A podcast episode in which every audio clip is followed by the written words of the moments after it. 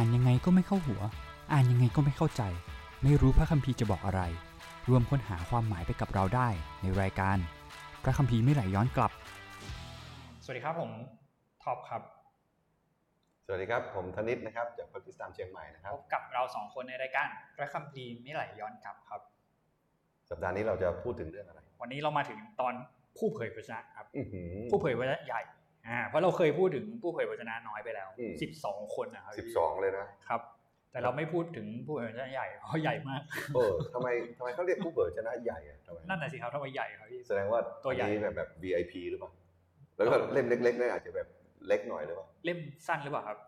เล่มสั้นอ่าเล่มเล่มหรือเปล่าหรือเปล่าครับพี่ เออก็ใช่แล้วเราพูดตั้งแต่อ่าผู้เผยชนะน้อยใช่ไหมว่าน้อยใช่ในแง่ถึงว่าเนื้อหาน้อยอ๋อเนื้อหาน้อย อ่าแต่ไม่ได้หมายความว่าเป็น คนที่มีความสำคัญน้อยกว่าอ่าโอเคครับงั้นผู้เผยพระชนะใหญ่ก็มีกี่เล่ม มีกี่เล่มตกใจ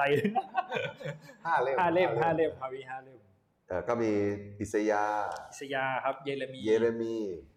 แล้วก็เพลงข้ามครเพลงวญข้ามครวญนะอ๋อโอเคเอครัเซบเคีพี่ยวแล้วก็ดาเนียลนะก็จริงๆ เพลงข้ามครวญมันน่าจะไปอยู่ในเยเรมีหรือเปล่ากวีนิพนธ์กวีนิพนใช่ไหมธ์หรือว่าเราไปแนบไว้กับเยเรมีก็ได้แต่ว่า เราก็จัดให้มันอยู่ในหมวดผู้เผยชนะใหญ่ไปเลยจำง่ายอืมๆก็ดีเหมือนกันเออเพราะว่าเนื้อหามันก็ต่อเนื่องกับเยเรมีอืมนั้นวันนี้ก็จะเป็นเล่มแรก เล่มแรกของเราครับพี่อิสยาห์ครับ โอ้เป็นยังไงบ้างท็อปเคยอ่าน แล้วรู้สึกยังไง ผมเคยอ่านครับพี่เคยอ่านแล้วก็จำไม่ได้ครับพี่อืมแล้วคราวนี้พอเราต้องมาทำอิสยาห์อีกรอบหนึ่งผมก็เลยกลับไปอ่านนี่ครับพี่ แล้วเป็นยังไงหลงทางหลงทางเลยเหรอเป็นยังไงเนี่ยเล่าให้ฟังหน่อยว่าก็หลงยังไงมันก็หลงทางครับเพราะว่าอิสยาห์ก็ขึ้นมาเหมือนกับเหมือนกับผู้เผยพระชนะครับก็บอกว่าอิสยาห์เป็นใครอะไรเงี้ยทั่วๆไปใช่ไหมครับ เสร็จแล้วเขาก็เข้าไปเลย เข้ามาอยู่ๆก็เหมือนกับแบบว่าคำควรถึงอืมความผิดของอิสราเอล เสร็จแล้วก็กระโดดไปบาบิโลน แล้วก็เดี๋ยวมีคนนั้นจะมามีพูดถึงอิมมานูเอลเส ร็จแล้วก็กลับไปอิสราเอลใหม่เดี๋ยวก็เป็นครูวาดเดี๋ยวก็เป็นเพลงเดี๋ยวก็เป็นอะไรเนี่ยมันแบบเยอะอยู่เกิมันใช่ไหแบบปึ๊ดปึ๊ดตัดไปตัดมาเงี้ยครับหลงทางครับพี่ เออ ก็จริง ๆ ก็ท็อปก็คงไม่ใช่เป็นคนเดียวที่หลงทางแล้วก็เชื่อว่าหลายคนที่อ่านอิสยาห์ก็หลงทางด้วยเพราะมันเยอะมากจริงมันเยอะครับๆมันเยอะก้อนใหญ่นะเพราะฉะนั้นก็วันนี้ก็อาจจะเคี้ยวยังไม่พอมันเคี้ยวแล้วล้นออกมาอ๋อใช่ใช่ใช่ก็วันนี้ก็อาจจะช่วยวิธีการอ่านนิดหน่อยอืมนะเพื่อ เราจะได้เข้าใจพระธรรมอิสยาห์มากขึ้น คือก่อนไปเนะครับเรา เอาคุยกันง่าย ๆ ก่อนแล้วกันครับพี่ว่าแบบอืมอย่างอิสยาห์นี่เขาคือใครครับพี่อืมเขาคือใครเขาเป็นเป็นมายังไงอะไรอย่างเงี้ยครับ อืมคือถ้าถ้าจะบอกว่าคุยกันแบบง่าย ๆ ก่อนเนอะก็อาจจะต้องใช้ภาพเปรียบเทียบนะคืออิสยาห์พระธรรมอิสยาห์เนี่ยมันใหญ่มากนะนั้นถ้าจะเปรียบเทียบเป็นคำง่ายๆเนี่ยพี่จะเปรียบด้วย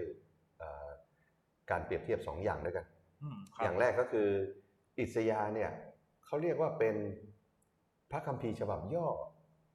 พระคัมภีร์ฉบับย่อเออหมายความว่าถ้าเกิดอ่านอิสยาห์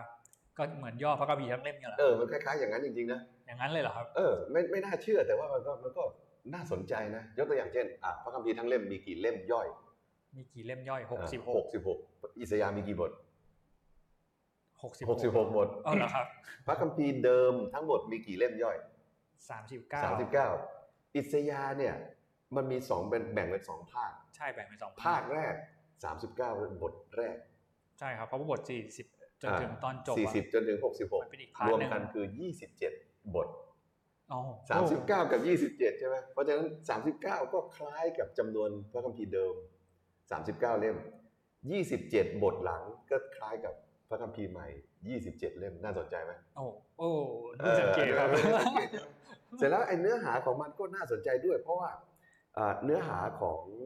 39 บทแรกเนี่ยมันส่วนมากจะพูดเกี่ยวข้องกับอิสราเอลอืมใช่แล้วก็พูดถึงพระสัญญาของพระเมสสิยาอืมอันนี่คือใช่รับ39 บทเอ่อแรกของอิสยาห์ซึ่งมันคล้ายกับพระคัมภีร์เดิม พระคัมภีร์เดิม 39 เล่มก็จะพูดถึงอิสราเอลเป็นหลัก แล้วก็พูดถึงการเสด็จมาของพระเมสสิยา แต่ยังไม่มา เสร็จแล้ว 27 บทหลังนะ ก็จะพูดถึงเรื่องพระเมสสิยา แล้วก็แผ่นดินของพระองค์ว่าเป็นยังไง ซึ่งมันคล้ายกับพระคัมภีร์ใหม่ 27 เล่มที่พูดถึงการเสด็จมาของพระเมสสิยากับแผ่นดินของพระองค์ โอ้โหเคยเออเคยคิดอย่างนี้ไหมนะเออไม่เคยครับเออถ้าคิดอย่างนี้ปุ๊บเราก็จะอ่านว่าโอ้โหอิสยาห์มันเป็นอะไรมันเป็นแบบพระคัมภีร์ฉบับย่อจริงๆนะทั้งในแง่ของการแบ่งแล้วก็เนื้อหาของทั้งสองส่วนด้วยน่าสนใจไหมอืมเอออันนั้นก็เป็นภาพแรกที่ ทำให้เราเห็นว่าอิสยาห์จริง ๆ มันน่าตื่นเต้นนะ แล้วมันน่าอ่านด้วย ถ้าถ้าเราจับภาพใหญ่มันได้ก็อืมง่ายขึ้นนะ ตอนนี้ง่ายขึ้นหรือยัง เริ่มตื่นเต้นครับพี่เริ่มตื่นเต้น เริ่มตื่นเต้นแล้วโอเคงั้นภาพที่สองนะยี่ภาพแรกพระคัมภีร์ฉบับย่อนะ ภาพสองก็คือ อิสยาห์เนี่ยมันเป็นข่าวประเสริฐของพระคัมภีร์เดิม ข่าวประเสริฐเออพระกิตติคุณพระกิตติคุณเนี่ยนะนะอ่าก็คือเป็นข่าวดีเรื่องความรอดนั่นเองอืมเพราะ พระธรรมอิสยาห์ก็จะเน้นเรื่องข่าวดี แห่งความรอดที่จะมาถึงอืมจริงๆข่าวดีเนี่ยมันก็มาตั้งแต่ชื่อของผู้เผยพระวจนะแล้วอิสยาห์อิสยาห์นะท็อปรู้ไหมว่า อิสยาห์แปลว่าอะไร อิสยาห์แปลว่าอะไรครับพี่เพราะว่ายาเนี่ยต้องมาแบบยาพระก็ยาคือเวพระยาเวใช่ไหมแน่ๆเลย แต่ว่าอิสยาห์ใช่ไหมครับ ก็มันมาจากคำว่ายาชยา ยาชยายาชายาฮูอย่างนี้นะยาชาเนี่ยก็เป็นภาษายิบรูนะยาชาก็แปลว่า การช่วยกู้ การช่วยให้รอดโอ้คุณคุณแล้วครับ ยาชาใช่ไหมยาชานะอ่าไม่ใช่ยาชาที่เราฉีดนะแต่ว่าภาษายิบรูยาชา ก็แปลว่า การช่วยให้พ้นจากพยันอันตราย การช่วยให้รอดนะจากความตาย หรือในแง่ฝ่ายจิตวิญญาณก็คือการช่วยให้จิตวิญญาณได้รอดนั่นเองอืมแล้วก็ชื่อของอิสยาห์ก็แปลอย่างนี้นะยาชา ก็คือช่วยให้รอด แล้วก็ยานะยาหรือยาฮูนะซึ่งเป็นชื่อย่อของพระยาเวนั่นเอง ถ้ารวมกันแปลว่าอะไรแปลว่าพระยาเวผู้ช่วยให้ผู้รช่อวยดให้รอดใช่ไหมผู้ช่วยให้รอดใช่แล้วก็ด้วยเหตุนี้เนี่ยเนื้อหาของพระธรรมอิสยาห์ก็จะเน้นเรื่องนี้แหละ 39 บทแรกก็จะพูดถึงเรื่องของการพิพากษาแล้วก็การช่วยให้รอดในอนาคตอืมหลังจากนั้นบทที่ 40 จนถึง 66 ก็จะพูดถึงเรื่องอาผู้ที่จะมาช่วยให้รอด ผู้ที่จะมาทำให้แผนการแห่งความรอดสำเร็จในอนาคต เพราะฉะนั้นทั้งเล่มก็จะพูดถึงเรื่องอะไรความรอดอ่าตั้งแต่ชื่อวันนั้นจนโอ้โหจนกระทั่งเนื้อหาของมันนะตรงนี้ก็จะช่วยให้เราได้อ่านได้ง่ายขึ้นไหมสองภาพนี้ เริ่มตื่นเต้นเริ่มตื่นเต้นใช่ไหมอย่างชื่อแบบว่าแปลว่าผู้ช่วยให้รอดก็เหมือนโยชูวาอย่างเงี้ยเหรอครับเออใช่โยชูวาก็เอ่อเอ่อเยโฮชูอาใช่ไหมเยโฮชูอาก็คือเอ่อเอ่อเอ่อยังจำยังจำคำว่ายาชาได้ใช่ไหมยาชายาชานะก็อ่าอยู่ในชื่อของโยชูวาด้วยอืมนั่นก็คืออ่าพระเจ้าทรงช่วยให้รอดนะแล้วก็ชื่อของเออพระเยซู นะคำว่าเยซูสหรือเยซูเนี่ยก็มีคำนี้ด้วยก็คือยาชา หรือถ้าในพระคัมภีร์เดิมก็ชื่อของเยซูพระเยซูก็คือเยโฮชูอานั่นเองอืมอ่างั้นก็เกี่ยวข้องกันหมดเลยนะว่า อิสยาห์นะเกี่ยวข้องกับการช่วยให้รอด แล้วก็จะนำไปถึงการพยากรณ์ถึงผู้ที่จะช่วยให้รอดมก็คือพระเยซูนั่นเอง ซึ่งมีรากศัพท์อยู่ในชื่อของทั้งอิสยาห์และก็ใน ชื่อของพระเยซูด้วย ก็ไม่ต้องแปลกใจว่าในพระกิตติคุณชีวิตของพระเยซูมีการอ้างอิงพระธรรมอิสยาห์เยอะมากอืมเยอะมากนะแต่ไม่ได้บอกว่าเยอะที่สุดนะอ๋อเยอะครับ เยอะมากนะก็บางคนก็เคยนับบอกว่าน่าจะมีการอ้างอิงประมาณสักร้อยจุดนะที่มีการอ้างอิงพระธรรมอิสยาห์เออจำได้แค่มีคนส่งหนังสือมวลให้พระเยซูแล้วพระเยซูก็เปิด เอออันนั้นอันนั้นก็เป็นอันหนึ่งใช่ไหมแล้วก็ที่เรามักจะจำได้ดีใช่ไหมช่วงคริสต์มาสเนี่ย อะไรนะหญิงหญิพรหมจาพรหมรีจารีจะตั้งครรภ์และคลอดบุตรชายก็มาจากอิสยาห์ใช่ไหมมีอะไรอีก คิดถึงอันไหนอีก คิดถึงตอนไหนอีกอืมเบธเลเฮมนั่นอยู่ในมีคานะ เบธเลเฮมอ่าครับ บ้านขนมปัง บ้านขนมปังนะ แต่ว่าก็มีในเอ่อตอนอื่น ๆ อีกหลาย ๆ ตอนนะ เช่นเอ่อคนที่จะมาจากหน่อของเจสซีใช่ไหมหรือว่าอืมอ่ามีตอนหนึ่งที่ว่าเอ่อจะมีคนหนึ่งเกิดมาเพื่อเรา นี่ก็มาจากพระธรรมอิส ใช่ยาห์ใช่มีเมล็ดพันธุ์ใช่ครับ แล้วก็เนี่ยพูดถึงท่านผู้นั้นที่พระวิญญาณจะสถิตอยู่เหนือท่านอ๋อใช่ไหมหรือว่าท่านผู้นั้นที่จะมาแล้วก็ปลดปล่อยคนที่เป็นเฉลยให้เป็นไทยนะกันนก็มาจากพระธรรมอิสยาห์ด้วยอืมเพราะฉะนั้นพระธรรมอิสยาห์เนี่ยก็จะอ่านยากนิดนึงในแง่ที่ว่ามันมันก้อนใหญ่นะ แต่ว่าถ้าเกิดเราจะอ่านให้เข้าใจได้ง่ายขึ้นเนี่ยพี่พี่ก็คิดว่า จะทำยังไงที่จะหลงทางได้น้อยลงนะพี่ก็มีมีไกด์ไหมครับมีไกด์หน่อยนะก็อันแรกก็คือ จับความให้ได้ก่อนนะจับความเนี่ยเออเหรอจับความนะแล้วก็อันที่สองจับก้อน จับก้อนเออจับก้อนนะจับความก็คือเป้าหมาย เราต้องจับเป้าหมายของอิสยาให้ได้ว่า อิสยาเขามีเป้าหมายอะไรนะเนื่องจากมันยาวมากเลยเนาะก็เลยทำให้ บางครั้งเราอ่านไปแล้วเราก็จับไม่ถูก เพราะว่าเนื้อหาใช่มันครับมันเนื้อหามันไปเรื่อยสลับไปสลับมาๆสเนอะลับไปสลับมาด้วยใช่ครับ ก็เอ่อเวลาเราพูดถึงเป้าหมายเนี่ย เราก็อาจจะเป็นพูดถึงเป้าหมายในสามแง่แล้วกันนะในแง่แรกก็คือในแง่ประวัติศาสตร์เนี่ยเป้าหมายของอิสยาห์ก็คือเพื่อที่จะเตือนอิสราเอลนะว่า การที่เขาอยู่ในบาปเนี่ยจะนำมาสู่การพิพากษาในอนาคตอืมนะเพราะฉะนั้น คนอิสราเอลที่ยังอยู่ในบาปเช่นอ่าความอายุติธรรมในสังคม การกดขี่ข่มเหงคนอื่น การกราบไหว้รูปเคารพ การนมัสการพระเจ้าเป็นพิธีแบบเนี้ยนะอืมแบบนี้เนี่ยจะนำการพิพากษามาแน่ๆ เพราะพระเจ้าจะไม่ปล่อยให้คนของพระองค์ทำแบบนั้น เพราะฉะนั้นนี่คือเป้าหมายแรกก็คือ พระธรรมอิสยาห์จะบอกว่า การพิพากษาจะมาแน่ๆเพราะความบาปของคุณอืมเนาะนั่นคืออาเป้าหมายแรกนะ แล้วก็เอ่อเป้าหมายที่สองก็คือในแง่ของศาสนศาสตร์เนาะหรือว่าเอ่อหลักคำสอนหลักในพระคัมภีร์เนาะเป้าหมายนี้ก็จะพูดถึงว่า ในเมื่อปัญหาหลักของมนุษย์คือความบาป แล้วพระเจ้าจะจัดการกับมันยังไงอืมเออนั้นอิสยาห์ก็จะมาเปิดเผยให้เห็นแล้วนะว่า พระเจ้าจะจัดการกับความบาปยังไงนะแล้วก็เป้าหมายที่สามที่แคบที่สุดก็คือเป็นเป้าหมายในการพูดถึงพระเมสสิยา ว่าพระธรรมอิสยาห์เป็นเล่มที่พูดถึงพระเมสสิยาชัดที่สุดอืมชัดจนไม่รู้จะชัดยังไงอะคนที่อ่านพระคัมภีร์อิสยาห์ด้วยใจเปิดเนี่ยเลี่ยงไม่ได้เลยที่จะต้องคิดถึงว่านี่ต้องเป็นพระเยซูแน่ๆอืมเคยเคยดู YouTube ไหมอ่ามีคนหนึ่งไปที่กรุงเยรูซาเล็มใช่ไหมแล้วก็ไปสัมภาษณ์เลยนะ บอกว่าคุณเคยอ่านอิสยาห์บทที่53ไหมอืมไปถามชาวยิวนะ แล้วก็เนี่ยเปิดให้ดูเลยนะอ้าวบอกเหรอเออไม่เคยไม่ไม่เคยอ่าน แล้วก็ไปถามเนี่ยนะคุณเคยอ่านไหมโอ้เหรอมีอันนี้ด้วยเหรอมีบทนี้ด้วยเหรอไม่เคยอ่าน มีบทนี้ได้วยเหรอเออนี่ยหรเพราะว่าอะไรเพราะว่า ในแง่หนึ่งก็ไม่แน่ใจมันเกิดอะไรขึ้น แต่ว่าดูเหมือนก็กลุ่มเอ่อชาวยิวก็พยายามระมัดระวังไม่ให้คนอ่าน อิสยาห์บทที่53เพราะอะไรเดาได้ไหมพอพูดถึงพระเยซูให้เหรอพูดถึงพระเมสสิยาใช่ไหม พูดถึงพคือระแบเมบสสิยาคืออ่านไปแล้วเนี่ยพูดถึงพระผู้รับใช้ที่ทนทุกข์แล้วก็หลายข้อมากเลย สะท้อนชีวิตของพระเยซูจนแบบ ถ้าเราอ่านด้วยใจเปิดเนี่ยเราเราก็คงเลี่ยงไม่ได้ว่าหมายถึงหมายถึงพระเยซูแน่ๆใช่ไหมฉะนั้นในแง่หนึ่งเนี่ยพระธรรมอิสยาห์ก็มีเป้าหมายแบบเนี้ยอันดับแรกก็คือเป้าหมายด้านประวัติศาสตร์นะก็คือบอกว่าอืมถ้าคนอิสราเอลไม่กลับใจเนี่ยนะการลงโทษจะมาแน่ๆผ่านบรรดาประชาชาติอืม ขณะเดียวกันพระเจ้าสามารถพลิกนะว่าอิสราเอลสามารถกลายเป็นพรไปสู่ประชาชาติได้ อีตรงนี้เนี่ยเดี๋ยวเรามาดูมันมันมีสองอย่างที่มันดูเหมือนมันย้อนแย้งนะอืมอันดับแรกก็คือพระคนอิสราเอลจะถูกพิพากษาผ่านประชาชาติอืมจริงไหม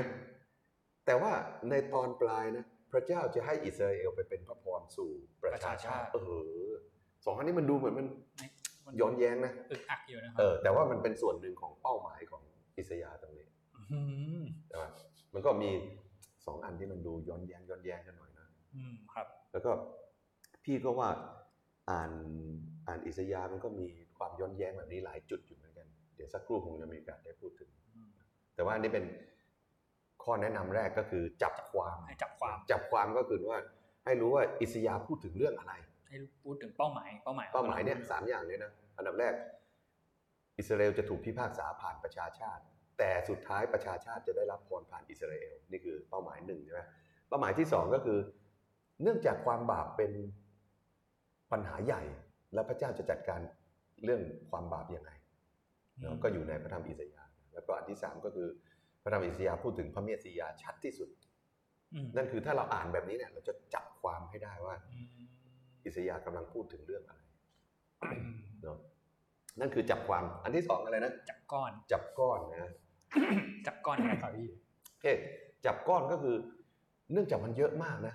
ถ้าเราอ่านไปเรื่อยๆหลงทางแน่ๆเลย อืมครับเนาะเพราะว่าผมลองแบบอ่านแบบอ่านแบบอ่านไปเรื่อยๆไงเออพี่พออ่านไปเรื่อยๆมันก็คือมันจับไม่ได้ใช่ประเด็นมันจับประเด็นไม่ได้ เราก็เลยต้องมาแบ่งให้มันเป็น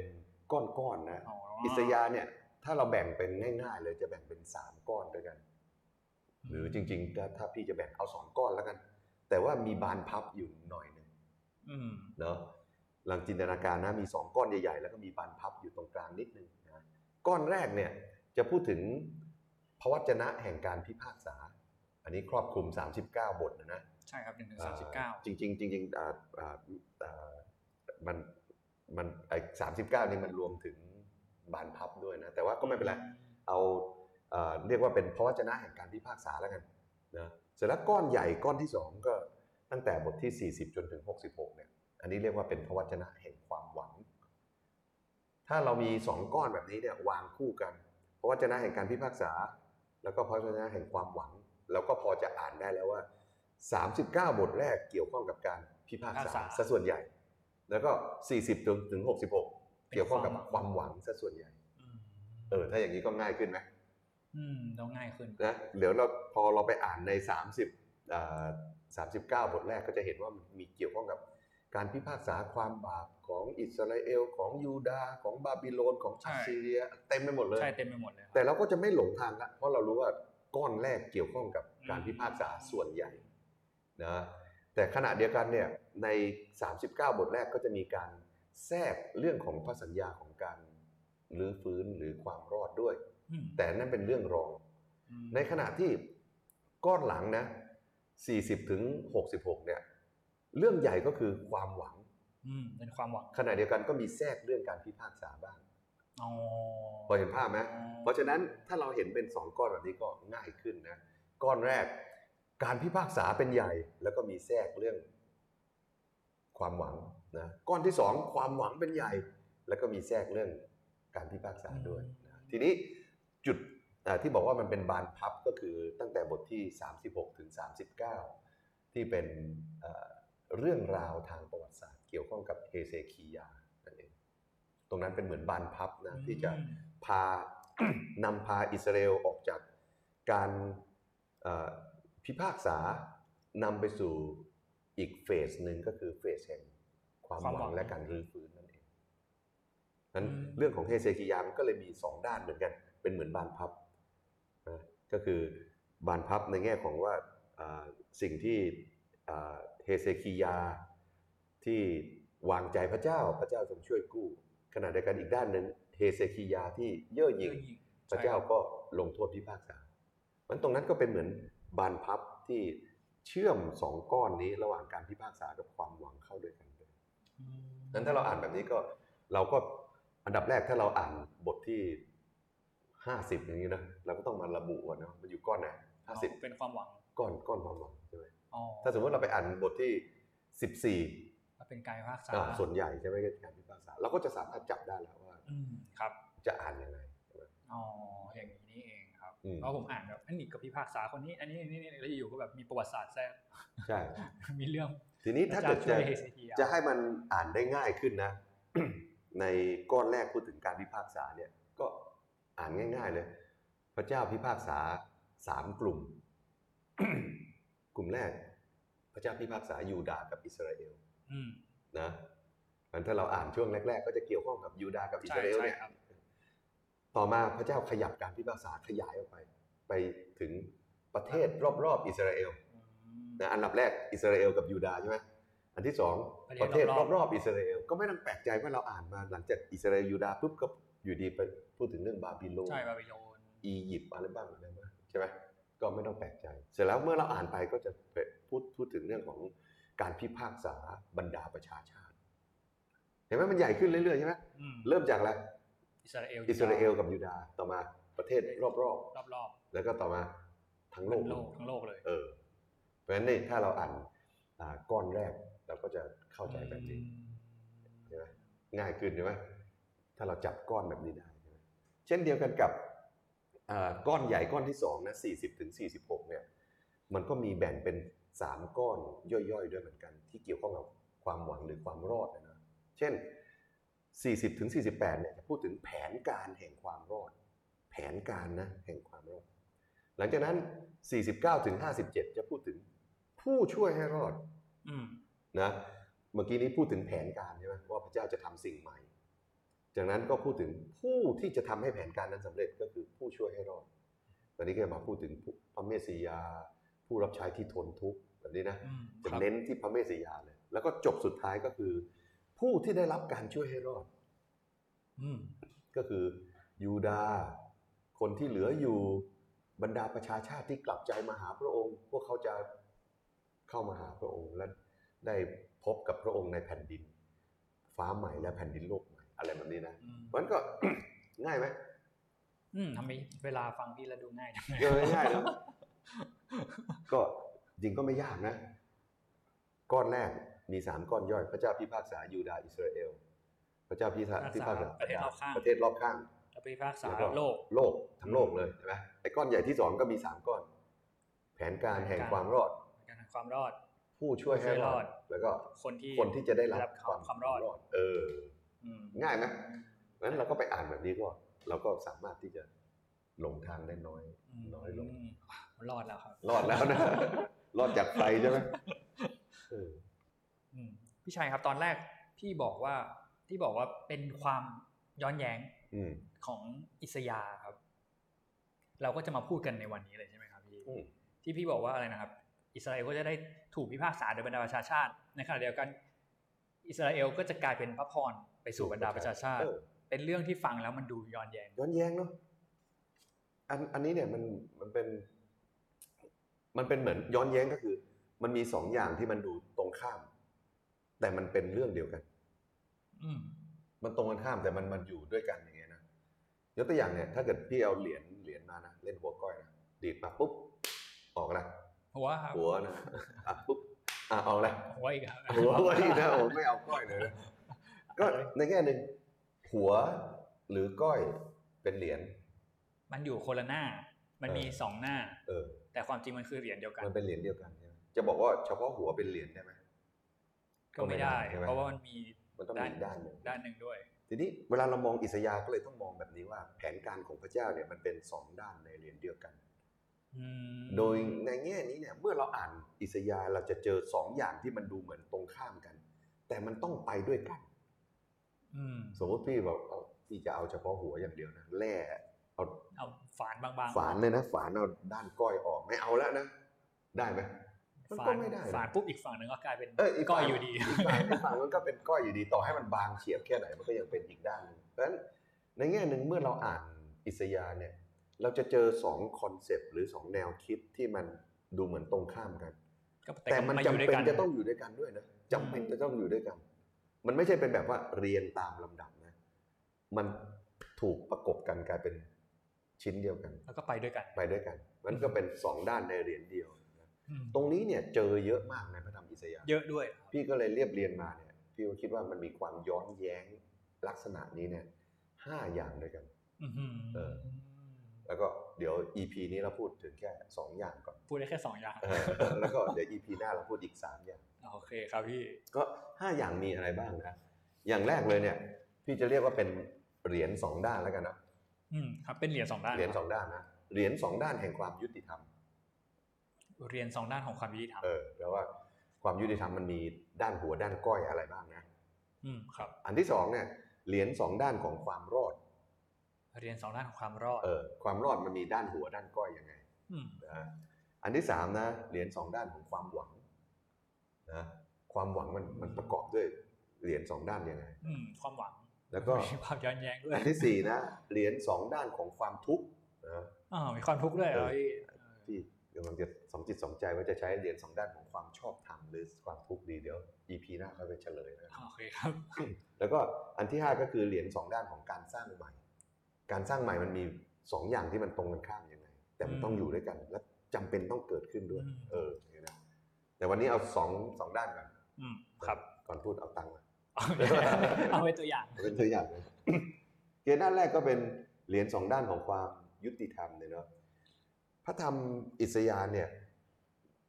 จริง ๆ แล้วเนี่ยถ้าถ้าจะบอกว่าอะไรเป็น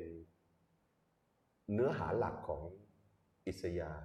ท็อปจะตอบว่าอะไร อะไรเป็นเนื้อหาหลัก เนื้อหาหลักเหรอพี่อะไรเป็นตัวเอกของอิสยาห์อะของพระธรรมอิสยาห์ตัวเอก พระเมสสิยาเหรอเออก็ได้นะจหริรืงอว่าการพิพากษาๆเออก็นั่นก็สำคัญเนาะอืมแต่จริงๆถ้าเราดูจริงๆเนี่ยตั้งแต่ต้นจนจบเนี่ยเป็นเรื่องของพระเจ้าเองพระธรรมอิสยาห์เนี่ยเป็นเรื่องของพระเจ้าเป็นเรื่องของพระเจ้าเองนะพระเจ้าเอ่อวางแผนนะแล้วพระเจ้าก็ทำสิ่งที่พระองค์วางแผนนั้น ถึงแม้มันอาจจะเกี่ยวข้องกับความรอดของอิสราเอล เกี่ยวข้องกับความรอดของมนุษย์ เกี่ยวข้องกับแผนความรอดผ่านของเมสสิยา แต่ทั้งหมดก็มาจากพระเจ้าเอง และพระองค์ก็ทำแผนการรอดนั้นสำหรับพระองค์เองอืมคือไม่ไม่ใช่เป็นเรื่องของ self-center แบบนี้นะ แต่กำลังบอกว่าพระเจ้ายิ่งใหญ่ แล้วก็พระธรรมอิสยาห์กำลังพูดถึงพระเจ้าที่สมบูรณ์อืมในตัวพระองค์เอง ผ่านทางสิ่งที่พระองค์ทำกับมนุษย์ เพราะฉะนั้นถ้าจะบอกว่าพระธรรมอิสยาห์อะไรใหญ่สุดนะคือพระเจ้าเนี่ยใหญ่สุดแล้วอืม เพราะว่าพูดถึงพระลักษณะความบริสุทธิ์ของพระองค์ มีบางตอนนะบอกว่าอ่าพระองค์เป็นพระเจ้าผู้สูงส่ง แต่พระองค์สถิตอยู่กับคนที่ทอมใจเห็นไหมนี่อันนี้ก็ย้อนแย้งเหมือนกันเนาะพระเจ้าผู้สูงส่งแต่อยู่กับกับคนทอมใจ แต่มันมันสะท้อนให้เห็นถึงพระลักษณะของพระเจ้าแบบนี้เพราะฉะนั้นในแง่หนึ่งพระเจ้าเป็นพระเจ้าที่บริสุทธิ์นะอันนี้อันนี้กำลังอยู่ในหัวข้อเหรียญสองด้านของความยุติธรรมนะอืมครับ การที่พระเจ้าบริสุทธิ์เนี่ยเอ่อมันกำลังสะท้อนให้เห็นว่าพระเจ้าเป็นพระเจ้าองค์เดียว ไม่ใช่เป็นพระเจ้าองค์หนึ่งอืมเออภาษาไทยสองสองคำนี้ต่างกันไหมต่างกัน องค์เดียวกับองค์หนึ่ง เดียวก็แปลว่าหนึ่งใช่ไหมล่ะเดียวครับ ก็องค์เดียวก็หนึ่งใช่ไหมล่ะองค์หนึ่งก็หนึ่งใช่ไหมล่ะเออมันต่างกันยังไงอะองค์หนึ่งนี่เป็นองค์หนึ่งครับ อาจจะมีแบบองค์อื่นเออๆแต่องค์เดียวคือองค์เดียวครับ ถ้าเป็นภาษาอังกฤษเนี่ยมันก็จะมีเอ่อ the god กับอ๋อเอก god อืใช่ไหมถ้าเป็นเอกกอดก็คือพระเจ้าองค์หนึ่ง แต่ถ้าเป็นเดอะกอดก็เป็นพระเจ้าองค์นั้นนะซึ่งบ่งชี้ว่าเป็นพระเจ้าองค์เดียว ทีนี้ในความบริสุทธิ์ของพระองค์เนี่ยพระธรรมอิสยาห์ก็จะพูดถึงเรื่องเนี้ยว่าพระองค์ทรงเป็นพระเจ้าผู้เที่ยงแท้มนอกเหนือจากเราไม่มีพระเจ้าอื่นใดใช่ไหม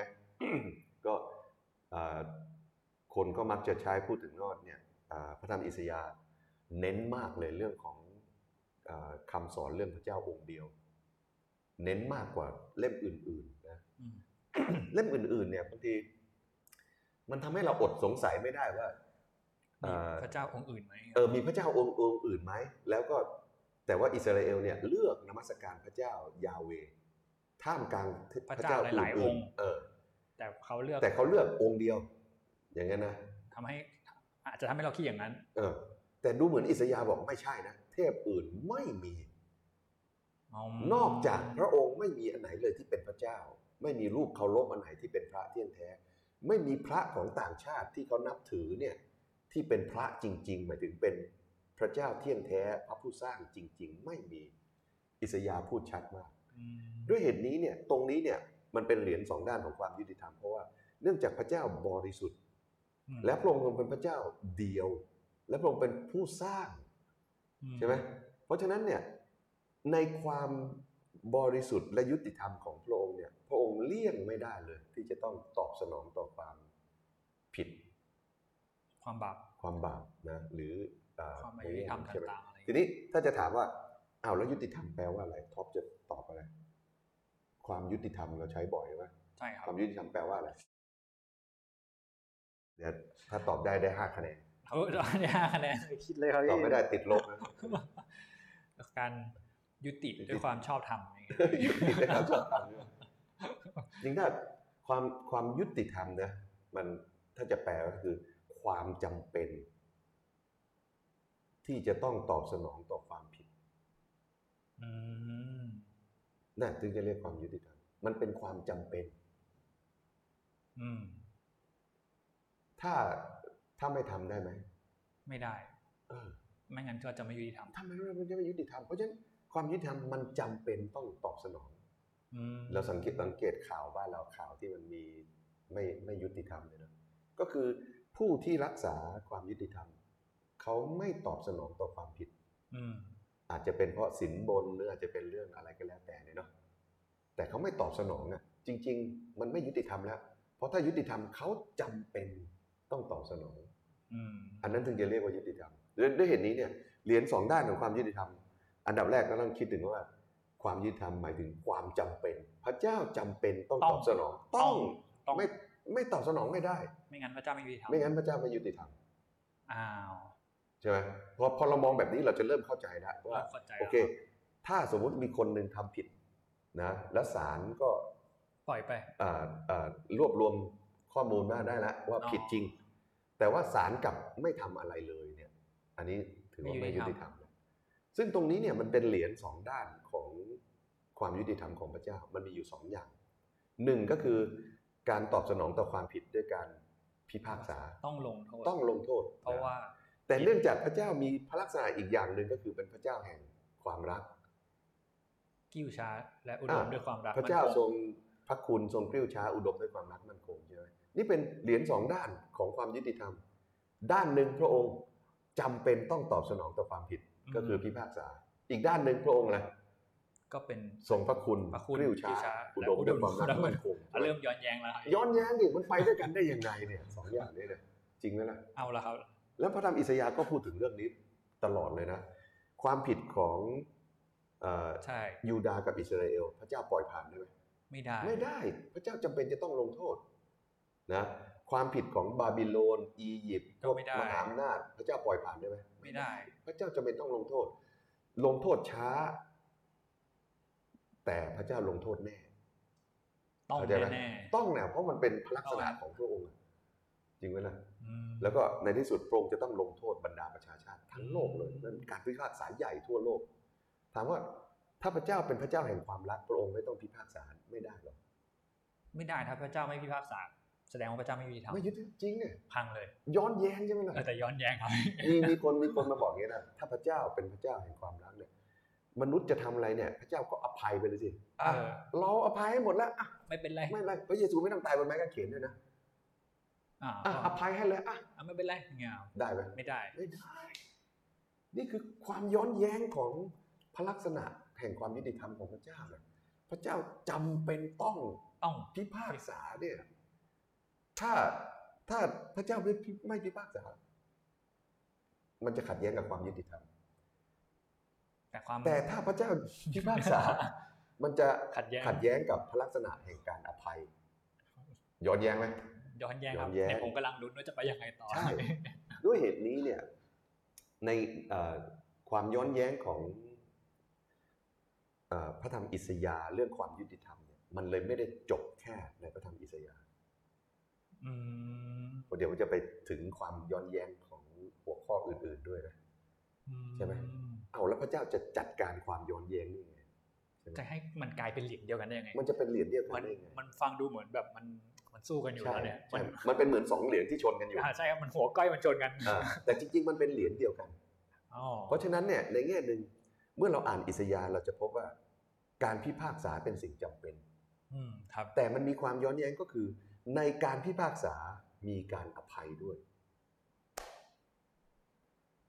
เพราะฉะนั้นการอภัยกับการพิพากษามันไปด้วยกันอืมพิพากษาโดยปราศจากความรักก็ไม่ได้ มีความรักปราศจากการพิพากษา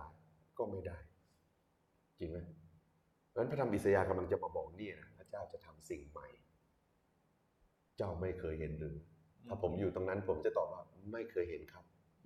จะทำยังไงเออจะทำยังไงจะทำยังไงอันนั้ให้นก็ความจะให้ความยุติธรรมใช่ไปพร้อมกับพระลักษณะของพระเจ้าใช่คือถ้าถ้าถ้าเป็นเราเนี่ยเรา เราเราก็ไปไม่เป็นนะก็ไปไม่เป็นเอาพูดพูดแบบง่าย ๆ ถ้าเราคิดแบบเมื่อกี้แบบพูดอ่าเรื่องผู้พิพากษาอ่าฮะเวลาตัดสินว่าความกันอะอืมเราก็ไม่ได้พูดถึงประเด็นเรื่องความรักอยู่แล้วอืมเออเราจะลดโทษให้เพราะเรารักเงาก็ไม่ได้ไม่ได้ไม่ได้ใช่ไหมไม่ได้เพราะฉะนั้นในแง่นี้เนี่ยพระเจ้ากำลังอยู่ใน สถานะที่กลืนไม่เข้าคายไม่ออก อันนี้ในมุมมองของมนุษย์นะ ไม่ได้บอกว่าใช่พระเจ้ากลืนไม่เข้าคายไม่ออกไม่ใช่ แต่ว่าในมุมมองของมนุษย์เนี่ยถ้าถ้าเป็นเราเนี่ยเราจะจบอยู่ตกอยู่ในสถานะแบบนั้นนะใช่ครับตกลงจะเอายังไงใช่จะตรงเราไงถ้า ลงโทษปราศจากความรักก็กลายเป็นคนที่เอ่อเอ่ออะไรนะไม่มีเอ่อจับผิดพิพากษาคนอื่น แต่ถ้าเรามีความรักโดยปราศจากการก็ไม่ยุติธรรมเอ่อก็จะก็ไม่จะยุติธรรมทำยุติธรรมจะทำยังไงนะ แล้วพระเจ้ามีทางออก อย่างเจ๋งเลยนะนายพระธรรมอิสยาห์โอ้โหเอาละเริ่มลุ้นกันเอเลอยนั้นในเหรียญสองด้านของความยุติธรรมเนี่ยก็เอ่อเห็นได้ชัดในเอ่ออิสยาห์ก้อนแรก 39 บทแรกอืมครับ ก็มีอยู่สามกลุ่มด้วยกันนะ จริงๆก็สี่กลุ่มนะกลุ่มอันแรกเนี่ยพระเจ้าเรียกอิสยาห์พออิสยาห์เจเจอพระเจ้าใช่ไหมเห็นนิมิตพระเจ้าใช่ไหมอิสยาห์บอกโอ้โห พระองค์เจ้าข้าผมไม่เนี่ได้ยเลย ปากบาปมนทินใช่ไหมก็บาปอะมนุษย์เป็นคนบาปเมื่ออยู่ต่อหน้าความบริสุทธิ์ของพระเจ้าเพราะฉะนั้นในแง่หนึ่งพระเจ้าจำเป็นจะต้องจัดการกับความบาปขณะเดียวกันพระเจ้าปรารถนาที่จะเรียกอิสยาห์เพราะฉะนั้นพระเจ้าต้องทำอย่างหนึ่งก็คือเอาถ่านไฟมาคีบใช่เอาแล้วทานก็ไฟมาแตะแตะปาก การแตะปากนั้นมันทำหน้าที่สองอย่างในเหรียญเดียวกัน ก็คือหนึ่งพิพากษาความบาปอืมอีกอันหนึ่งก็คือชำระให้บริสุทธิ์อืมตอนนี้อิสยาห์พร้อมแล้วที่จะไปเป็น กระบอกเสียงของพระเจ้าอืมนั่นคืออิสยาห์นะ หลังจากนั้นเหตุการณ์มันเกิดซ้ำในอิสราเอลกับยูดาห์อืมยังไงครับพี่พระเจ้าประกาศการพิพากษานะโอ้อิสราเอลเนี่ยใช่ใช่ประกาศเจ้าเอ่อทำบาปอย่างนี้ถ้าพี่คัดมาก็มีอย่างสักสี่อย่างนะอย่างแรกก็คือเขาเชื่อพระเจ้าเป็นพิธีอืมจำได้ไหมพระเจ้าบอกใช่ใช่อย่าเอาเครื่องถวายมาอีกเลย เราสะอิดสะเอียนสะเอียนแล้วอย่าเลย เอาใจของเจ้ามาสิอย่างที่สองก็คือเรื่องของการ กราบไหว้รูปเคารพอืมครับใช่ไหมไม่ได้ไม่ได้นมัสการพระเจ้าที่ไหนอันที่สามเย่อหยิ่ง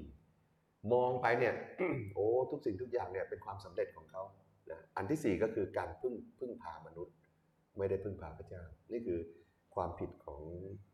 อิสราเอลกับยูดาห์แล้วพระเจ้าก็ประกาศนะ จะต้องมีการพิพากษาแน่ๆมาแน่ๆแต่ขณะเดียวกันพระธรรมอิสยาห์ก็พูดแบบว่าอ่าพระเจ้าจะชำระยูดาห์ให้สะอาด ใช่ครับสองอันเนี่ยย้อนแย้งไหมอืมพระเจ้าจะเอ่อใช้ไฟในการชำระยูดาห์ขณะเดียวกันใช้ไฟในการเอ่อเอ่อไฟพิพากษาขณะเดียวกันก็ใช้ไฟในการชำระให้สะอาดด้วย เหมือนกับอิสยาห์เลยอืมแล้วก็เช่นเดียวกันกับเอ่ออิสราเอลนะอิสราเอลก็เหมือนกันพระเจ้าจะใช้ไฟในการพิพากษาขณะเดียวกันก็เป็นไฟแห่งการชำระด้วย แล้วก็ขณะเดียวกันก็เกิดขึ้นกับในบรรดาประชาชาติด้วย บรรดาประชาชาติที่บาปเนี่ยเนาะไม่ว่าจะเป็นอียิปต์บาบิโลนหรืออะไรก็แล้วแต่เนี่ยเนาะพระเจ้าจะพิพากษาเขาขณะเดียวกันเมื่อเราอ่านอิสยาห์จะพบว่าวันหนึ่งพระเจ้าจะให้คนอียิปต์ได้เข้ามาหาพระองค์อืมเราเห็นไหมสองด้านมันมันมันมันย้อนแย้งกันดูกันอยู่นะอียิปต์จะต้องถูกพิพากษา เพราะความเย่อหยิ่งของการเป็นมหาอำนาจและพระเจ้าจะไม่ปล่อยผ่านพวกนี้ แต่วันหนึ่งใช่ครับพระเจ้าจะให้อียิปต์กลับใจมาเชื่อวางใจในพระองค์ แล้วอียิปต์จะเป็นส่วนหนึ่งของประชากรของพระเจ้าด้วยนี่สองด้านแห่งความยุติธรรมของพระเจ้าอืมเห็นไหมเมื่อเมื่อเราอ่านอิสยาห์เนี่ย เราจะเจอสองด้านแห่งความยุติธรรมแบบนี้อืมพระเจ้าจำเป็นต้องลงโทษต้องลงโทษเพื่อรักษาก่อนความยุติธรรม แต่ขณะเดียวกันพระองค์มีพระลักษณะแห่ง พระคุณและพระเมตตาที่พร้อมจะอภัย แต่จะอภัยยังไง เดี๋ยวต้องรอดูต้องมต้อง ต้องเออศึกษาต่อไปว่ามันมีเหรียญสองด้านอะไรอีกที่จะนำไปสู่ว่าพระเจ้าจะแก้ไขปัญหาความย้อนแย้งนี้ยังไงโงยังไม่จบโอเคนั่นคือเหรียญแรกนะนั่นคือเหรียญแรกของความยุติธรรมนะเหรียญที่สองก็คือเหรียญสองด้านของความรอดนั่นเองนะเอ่อเหรียญสองด้านของความรอดก็เอ่อถูกระบุชัดใน พระธรรมอิสยาห์นะก็คือว่าเมื่อกี้นี้บอกอะไรว่าพระพระเจ้าจะพิพากษาอิสราเอลผ่านประชาชาตินะแต่ภายหลังอิสราเอลจะเป็นพระพรไปสู่ประชาชประชาชาตินี่ไงสองอันนี้มันเป็นสองด้านแห่งความรอดที่มันย้อนแย้งกันดูกันกันอยู่อืมอืมในแง่หนึ่งเอ่อความรอดมันไม่ใช่เป็นแค่ของอิสราเอลเท่านั้นอืมใช่ไหม แต่ความรอดเนี้ยมันเป็นอุปกรณ์ที่อิสราเอลจะออกไปยังบรรดาประชาชาติด้วย เพราะฉะนั้นถ้าเราอ่าน 30ก็39 บทแรกเนี่ยส่วนมากจะพูดถึงความผิดของอิสราเอลเป็นส่วนใหญ่ ใช่ครับใช่ไหมแต่พอเรามาอ่านบทที่ 40 เป็นต้นเป็นต้นไปนะจะเริ่มละโอ้เราจะทิ้งเจ้าได้ยังไงนะโอ้เราระลึกถึงเอ่อเอ่อเราระลึกถึงพันธสัญญาใช่ไหมเราได้ตั้งเจ้า เราได้เลือกเจ้า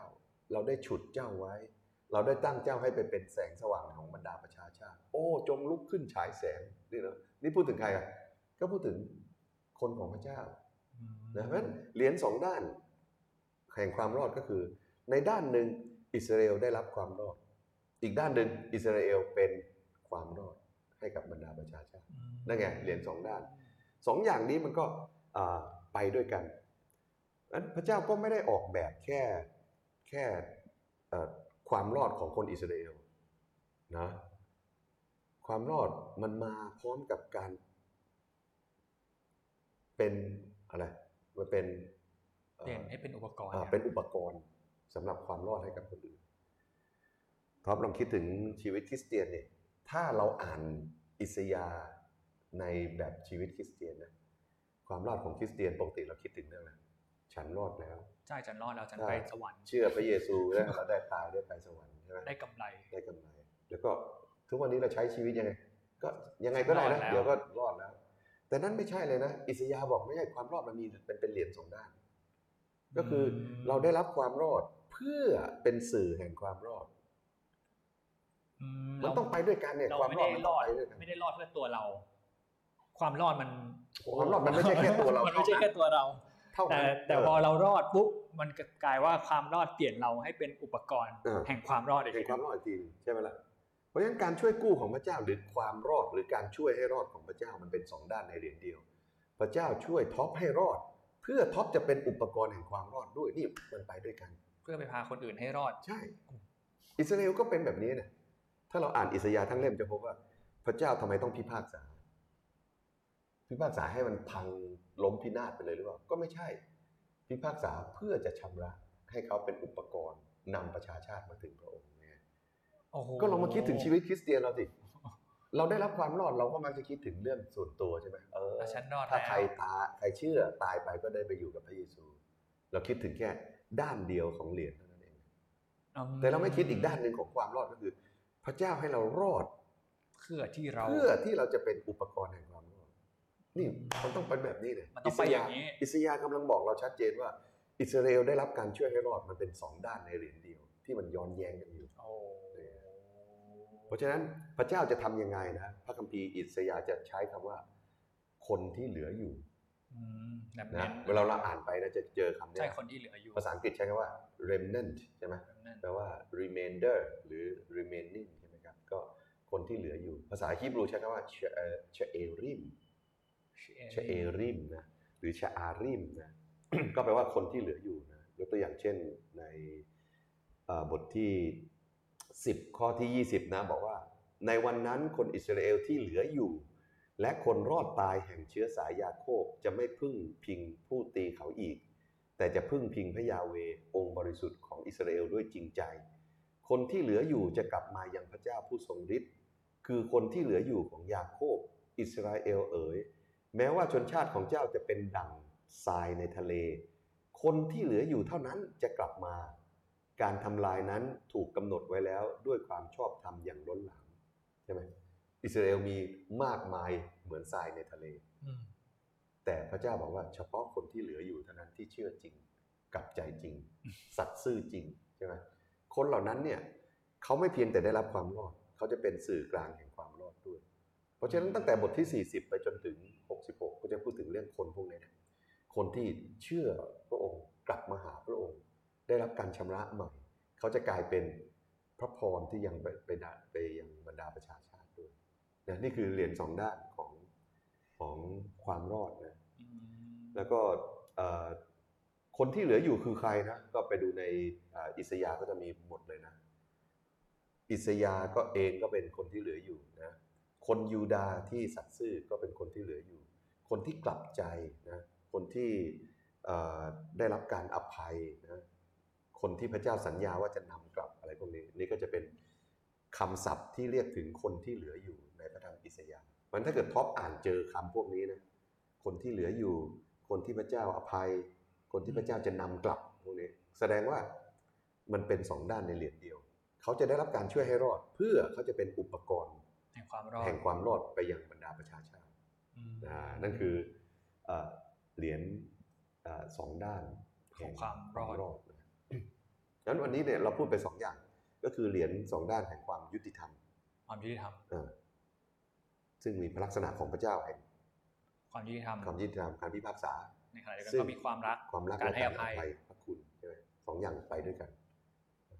สองอย่างนี้มันจะมันจะทำงานยังไงนะ EP หน้าเราค่อยมาพูดกันใช่ไหมว่ามันเป็นเหรียญสองด้านเอ่อแต่เกี่ยวข้องกับความหวังยังไงมันจะไปแล้วเกี่ยวความหวังยังไง เหรียญสองด้านแห่งความชอบธรรมเออที่เมื่อกี้บอกว่าเหรียญสองด้านแห่งความทุกข์อะนะเอาเอาเปลี่ยนดีกว่าเอาความชอบธรรมดีกว่าอืมมันจะเป็นเหรียญพูดสองง่ายด้านแห่งความชอบธรรมยังไง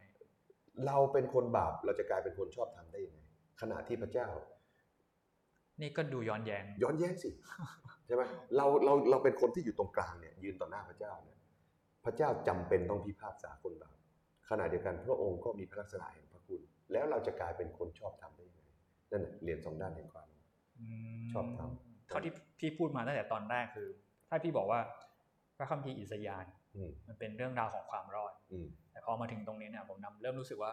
ความรอดมันเป็นเรื่องย้อนแย้งย้อนแย้งคือถ้า ถ้าเราไปยืนอยู่ในจุดของพระเจ้าเราจะทำยังไง พี่ว่าพี่ไปไม่เป็นเลยนะ